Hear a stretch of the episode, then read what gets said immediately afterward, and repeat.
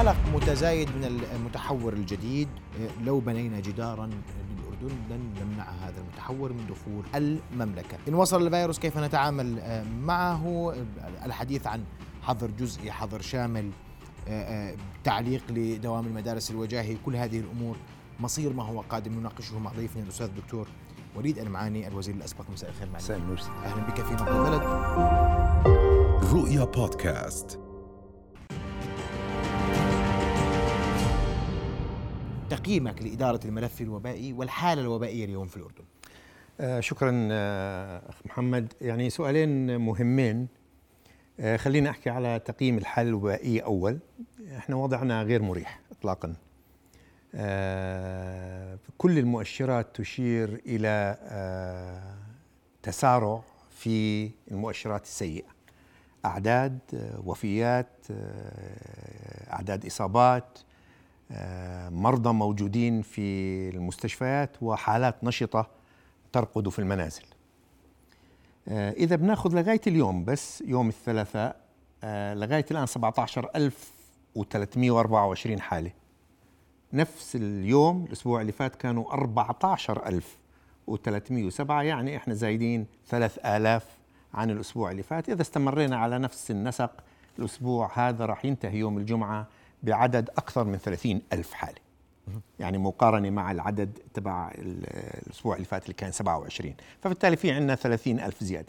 إنما خلينا أقول لك لا يستطيع أحد أن يتنبأ بالأعداد، وأي شخص بيقول لك إنه بيعرف كم راح يكون العدد أو إلى آخره بيكون يضرب في الرمل. يعني أنا بستغرب يعني إنه حدا يقول إنه أعدادنا لا ما بتزيدش عن ألفين في اليوم أو ثلاث آلاف في اليوم. ما, ما حدا بيقدر يقول أرقام من هذا القبيل. إنما وضعنا غير مريح.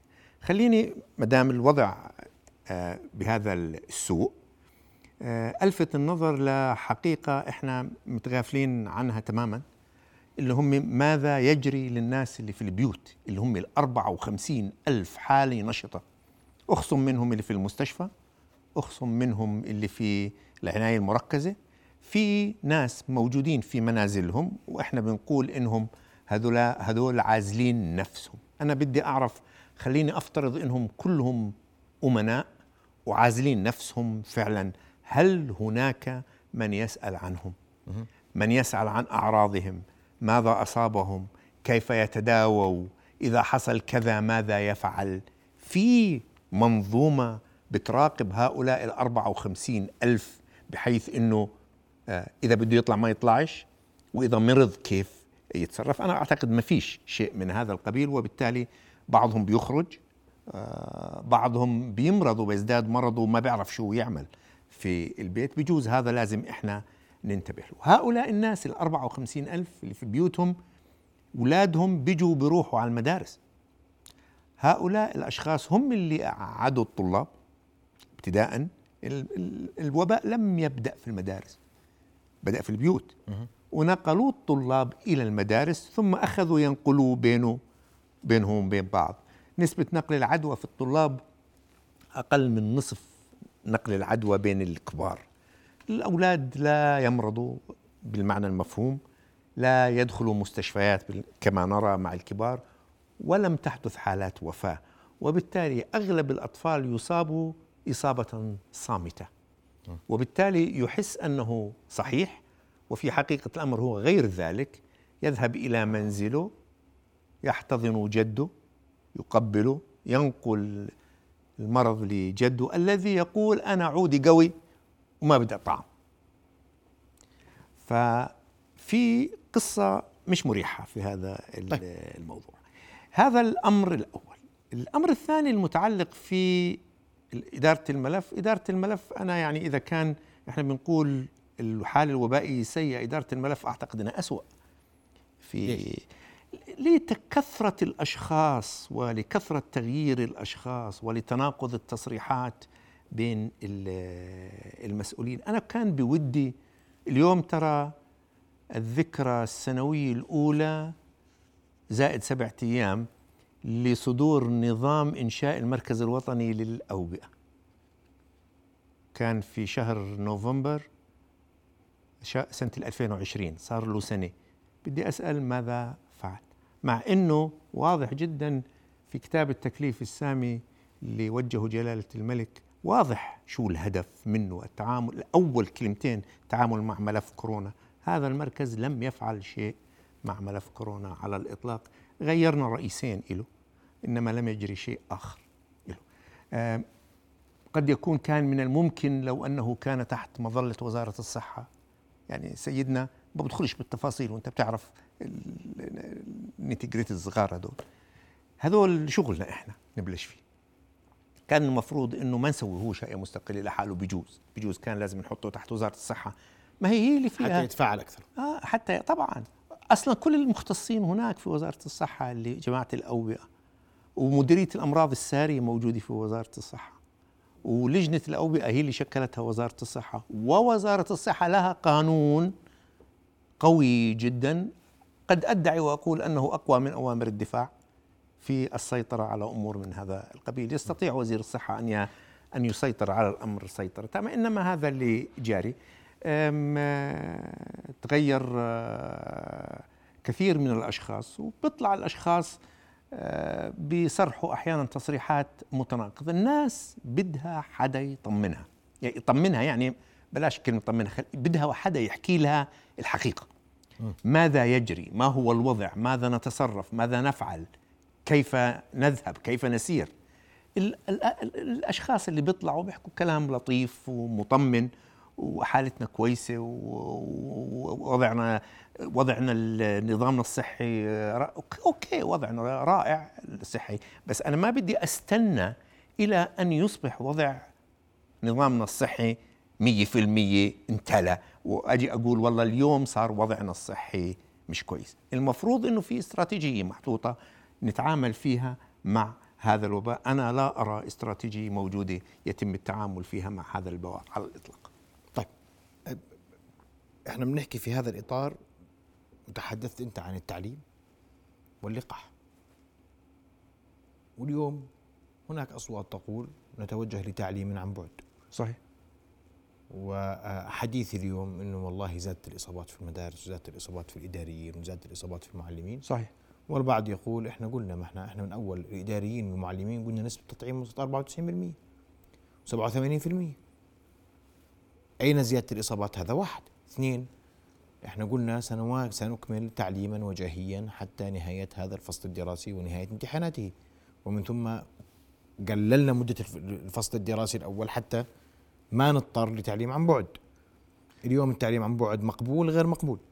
سيدي، الشخص اللي قرر تقديم امتحانات أو نعطل بخمسة عشر اثنا عشر لشخص لا شك أنه شخص ذكي.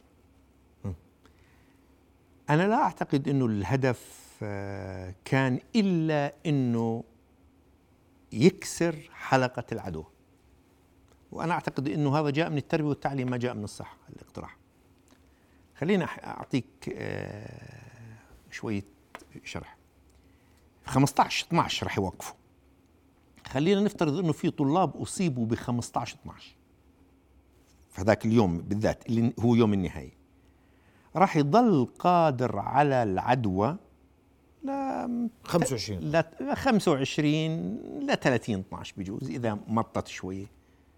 إذا عداله واحد أو اثنين أو ثلاثة بثلاثين اثنا عشر راح هذا يمرض لحد خمسة عشر واحد. فإحنا موجتنا ماشي الله العليم، يعني أنا بقدرش أتنبأ، بس موجتنا ماشي نص لنص واحد. هذه الموجة اللي, يعني اللي احنا تعتقد أن نهايتها نهايتها آه نهايتها نص واحد آخر واحد. اللي راح يكسرها هو ترويحة الطلاب تبعت المدارس. آه راح يظل تعليم وجاهي. آه اليوم أنا بسمع تصريحات من الجامعة الأردنية قبل قليل، آه آه نسبة الأساتذة المطعمين عالية جدا جدا جدا جدا، الإداريين جدا جدا، الطلاب ليس بذلك العلو. اليوم مثلا يمكن كان فيها مئة وثلاثة وعشرين إصابة الجامعة الأردنية من خمسين ألف شخص فيها، وبالتالي شيء قليل. عدد المطعمين من الطلاب ثمانين بالمئة، ففي عشرين بالمئة من الطلاب لا زالوا يقاوموا موضوع التطعيم.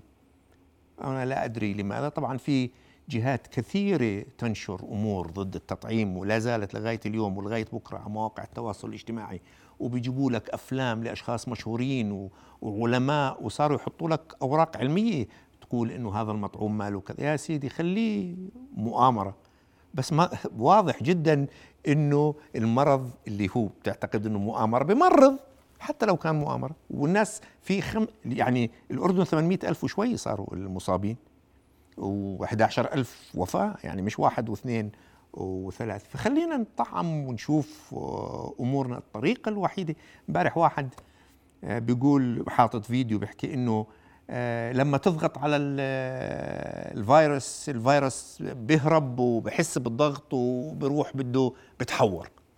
الفيروس مش كائن حي إطلاقا، لا يهرب ولا يعمل أي شيء. هدف الفيروس أن يتكاثر فيك فقط، تكاثر فيك بإمراضك وبتكاثر فيك. كل ما تكاثر فيك أكثر، كل ما أنتج فيروسات من نوعه أكثر، كل ما تحور أكثر. فإذا بدك تقضي على التحور أنت أوقف تكاثره، أوقف العدوى، الطعم فقط فقط حتى توقف هذه العملية، عملية تكاثر الفيروس. الفيروس لا يتحور إلا وهو. أنت عارف أنه لغاية اليوم هناك ست آلاف أو أكثر تحور جرى لهذا الفيروس، خمسة آلاف وتسعمية وستة وتسعين منها تحورات، خلينا نستعمل تعبير بلدي، هاملة. وبالصدفة زبط أربع تحورات، دلتا ودلتا بلس وأميكرون. طيب المتحور الجديد المتحور الجديد الناس قلقة، وهناك البعض يقول أن الأمر يهول. معها حق الناس تقلق. الناس جربت الموجة الأولى وجربت الموجة الثانية، في أوروبا جربوا الموجة الثالثة وشافوا شو سوت لهم، وكل مرة الموجة بتكون ناتجة عن متحور. هم خايفين إنه هذا المتحور يعمل فيهم نفس الإشي، لا يريدوا أن يعودوا لنفس المعاناة التي عانوها مع المتحورات الأخرى، وبالتالي افترضوا الأسوأ فأغلقوا المطارات وبلشوا يضعوا كل الأمور اللي بتحطك في خانات معينة، ممنوع السفر، ممنوع الكذا. بعد شوي بجوز يزيد الأمر، مع أنه الدكتورة اللي هي كانت أول من اكتشفوا، الدكتورة كوتزي هاي من جنوب أفريقيا من جنوب أفريقيا قالت أن هذا اتزادف يعني متحور مختلف مختلف إنما أعراضه أعراض خفيفة وكان ممكن أو ممكن علاجه في المنزل. هذا لن يجعلك تفقد حاسة الشم، هذا لن يجعلك غير قادر على التنفس ويخفض نسبة الأكسجين في دمك، هذا بيسبب لك وجع راس وإرهاق عام وبجوز شوية وجع مفاصل وشوية حرارة، هذا هو. وبالتالي ليس بذلك المتحور الشرس. بس مين اللي بده يصدق كلام الدكتورة؟ الناس خايفة من أي متحور جديد، فلذلك أغلقت الأماكن. يعني مثلا هلأ موسم إجازات وعطل وكذا وإلى آخره، الناس بجوز يروح من إجازته لأنه في كريسماس وإلى آخره، وبده يرجع يلاقي البلد اللي كان فيها سكرت، ممنوع دخول الطيارات عليها. فبجوز من المناسب إنه الناس هلا اللي قاعد في بلد يظل فيها ما يطلع منها أحسن له، لأنه ما بتعرف شو اللي بدهم يسووه. إنما أنا رأيي الخاص ولا أجد دليلا علميا عليه غير كلام الدكتورة اللي اكتشفت ال ال الفيروس المتحور. أن هذا المتحور سيكون متحور زيه زي المتحورات السابقة، لن يكون أشرس، بمعنى أنه زي ما دلتا سوى فينا في أوروبا لن يكون زيه. وكل المطاعم الموجودة ستكون قادرة على التعامل معه كما تعاملت مع غيره. المشكلة أنه المطاعم الآن خصوصا في بلدنا إحنا صار لنا وإحنا بنعطي فيها يعني ما إحنا على مهلنا. والناس الناس في, في شهر خمسة وستة هيك لما صار الحديث عن الصيف الآمن حسبت إنه المرض راح، اللي كان عنده ماسك بطل. آه شركات صناعة الكمامات أعلنوا قبل مدة إنهم بطلوا يصنعوا ترى كمامات، لأنه ما في طلب في الأردن على الكمامات. صار في أحد الاشخاص اللي كانوا صنع. قال ما في طلب في الاردن على الكمامات لانه اعتقدنا انه في صيف امن، احنا ما انتبهنا. اعراس، عزايات، عزايم بدون كمامات، وفي حفلات، وهلا جاي علينا حفلات في راس السنه كمان، فاحنا حسينا بالامان. صرنا نطلع بالشوارع، اللي بيقول لك ممنوع العزايم اكثر من عشرة يقول لك أربعة زياده ما راح يفرقوا، او عشرين خليهم ستة وعشرين ما راح يفرقوا. فجاه بلشت الامور آه تطلع، واخذنا من مأمننا انه احنا امنانين. والله مش لا، احنا غلطانين. احنا كان لازم، اوكي دخلنا على صيف امن، بس لازم كان نواصل عمليات الوقايه زي ما كنا. يا رجل احنا كنا في ال في, ال في الاولى حاطين ديتول على على باب المنزل لما تدخل تتعس فيه، كنا لما نجيب الاغراض من السوق نحطها على جنب يوم احيانا مشان اذا كان واحد لامسها والى اخره، كنا نقعد على كنبايات بعاد عن بعض. الان ما في من هذا الحكي، بتروح بتنقي الخضره ما بتعرف مين اللي صابها، عطس عليها حدا، اجى عليها كذا، بتمسكها في ايدك وبتجيبها وراسا على بيتك وبتدخلها بتدخل. احنا كنا لمؤاخذة كنا نشلح الكنادر برا، صرنا هلا ندخل فيها ونمشي فيها محل ما بنقعد والى اخره. فكأنه احنا مش مدركين انه اوضاعنا احنا زي بدايات الموجة الاولى، فلازم نعمل نفس اللي كنا نعمله اول. لازم نتباعد، ولازم ما نبطل نبطل نسلم، ولازم نلبس كمامات، ولازم التعقيم، ولازم ننظف الاسطح والى اخره. فالكفوف بطل الناس يلبس، اختفت، خل انتهت هذيك زمان، اختفت. ف والكمامة اختفت من, من بعد الصيف. انا بقول لك في واحد تبع مصنع بيقول سكرنا او شيء من هذا القبيل، يعني مش متاكد من الكلام، بس واضح جدا انه احنا رايحين على موجه، يعني بتقول محترم كنت، يعني موجه مش بطاله، أه وراح نعاني من من أه وراها. ما راح نسكر مدارس، ما راح نسكر جامعات، ما أعتقد. العطلة تبعت المدارس راح تفيدنا جدا جدا جدا، وراح نرجع على المدارس في وضع أه شغل أكثر استقرار، أكثر استقرار. نعم. طيب السؤال هون، أنت قلت الموجة تخلص بخمسة عشر واحد إن شاء الله، برأيك م. وتقديرك أن أن ما سيساعد على ذلك هو وقف المدارس، بس نرجع بواحد اثنين. بس بدك الناس يلتزموا، احنا يعني علينا دور، احنا علينا دور، وانا بعتقد انه على الحكومه دور انه نخفف تصريحات كثيره. واحد اللي صرح بس يطلع يحكي، يعني شوف المحطات الفضائيه بتحب الناس، بدها سيدي فيها بدها برامج، يعني آه انت جايبيني مشان تعبوا نبض البلد، يعني فبدها برامج، بدها ناس. لا يعني انا عارف، انا يعني من انا عارف من انا علمكم خبرتكم معرفتك، انا عارف انا عارف انا عارف ما في في كثير خبراء، ففي ناس بيطلعوا كثير آه لانه في فرص يطلعوا. انا بعتقد انه شخص واحد، يعني في بريطانيا وزير رئيس الوزراء اللي بيطلع، يعني بوريس جونسون قبل ساعه كان بيعلن بيعلن انه الماسك أصبح إجبارياً في كل الدكاكين، ممنوع تدخل دكان إلا بماسك. والجرعة المعززة الآن بطلوا للولد، بصير يعطوها اللي بده يجي على المطار. كانوا زمان يعطوه على شهادة التطعيم يدخلوه، هلا لازم يسووا له بي سي آر، هلا قبل ساعة أعلنهم إلى آخره. فرئيس الوزراء اللي بيطلع هناك لأنه هو اللي ماسك الملف، إحنا ما بنعرف مين اللي ماسك الملف مشان يطلع ويتحدث. أنا بعتقد أنه من المناسب يكون لوزارة الصحة منصة عليها كل المعلومات، الناس اللي بدهم يدخلوا عليها يقدروا يعرفوا المعلومات. أنا من وين ماخذ العينات، أنا ماخذهم من عند الناس شديدين الاختطار ولا ماخذهم عشوائيا، قديش من هون وقديش من هون. لأنه إذا أنا أخذتهم من المخالطين النسبة بتطلع، إذا أخذتهم من اللي ماشيين النسبة بتقل. لازم هذه المعلومات يقدروا المختصين يدخلوا عليها ويأخذوها ويحللوا فيها. بس أنت في ظل كل ما ذكرته اليوم، قلت ما في إغلاق مدارس، التعليم الوجاهي مستمر في مدارسنا في جامعاتنا، هذا لا لا استغناء عنه. كسر سلسلة العدوى ستكون بنهاية الفصل الدراسي، والقرار وصفته بأنه قرار لشخص ذكي. نعم.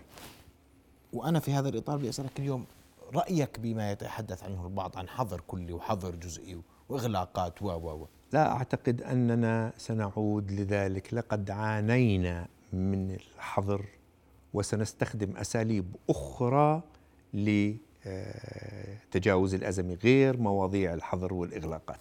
أنا ما بعتقد أنه الموجة راح تكون بالزخم وبالقوة اللي تجبرك زي ما أجبرت دول الأخرى، يعني ما هو ما بيجبرك على أنك تغلق إلا أمر كارثي.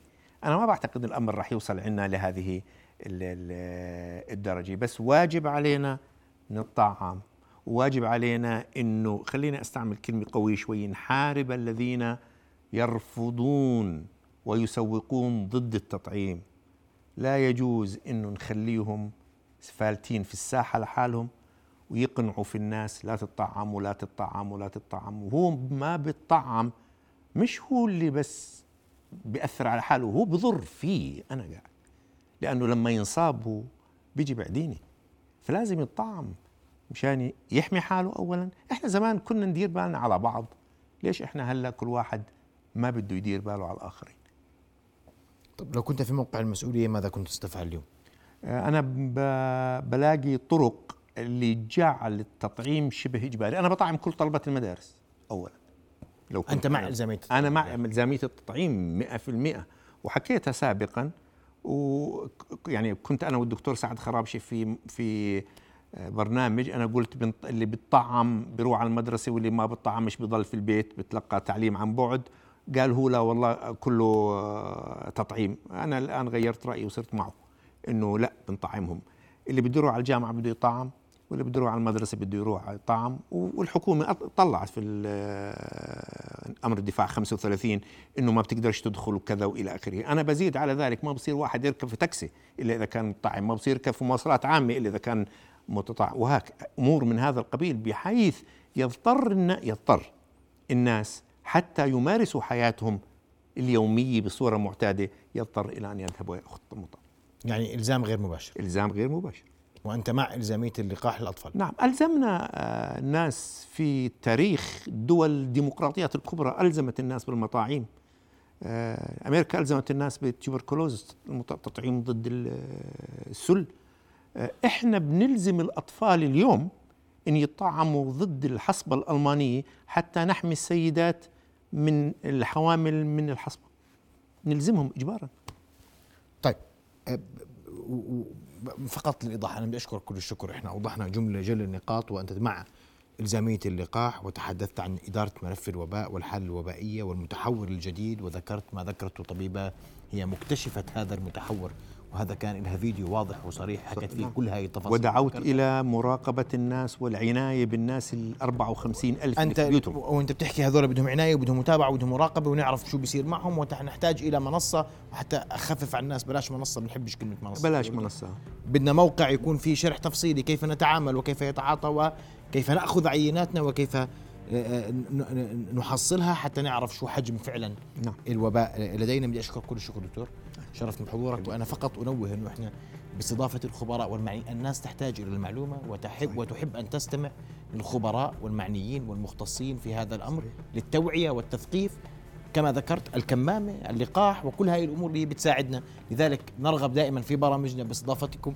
للحديث أكثر مع الناس في هذا في هذا الإطار و توعيتهم في هذا المجال، وهذا دورنا، هذا هذا ما أعتقد أنه دورنا. شكرا جزيلا لك دكتور وليد، شرفني حضورك.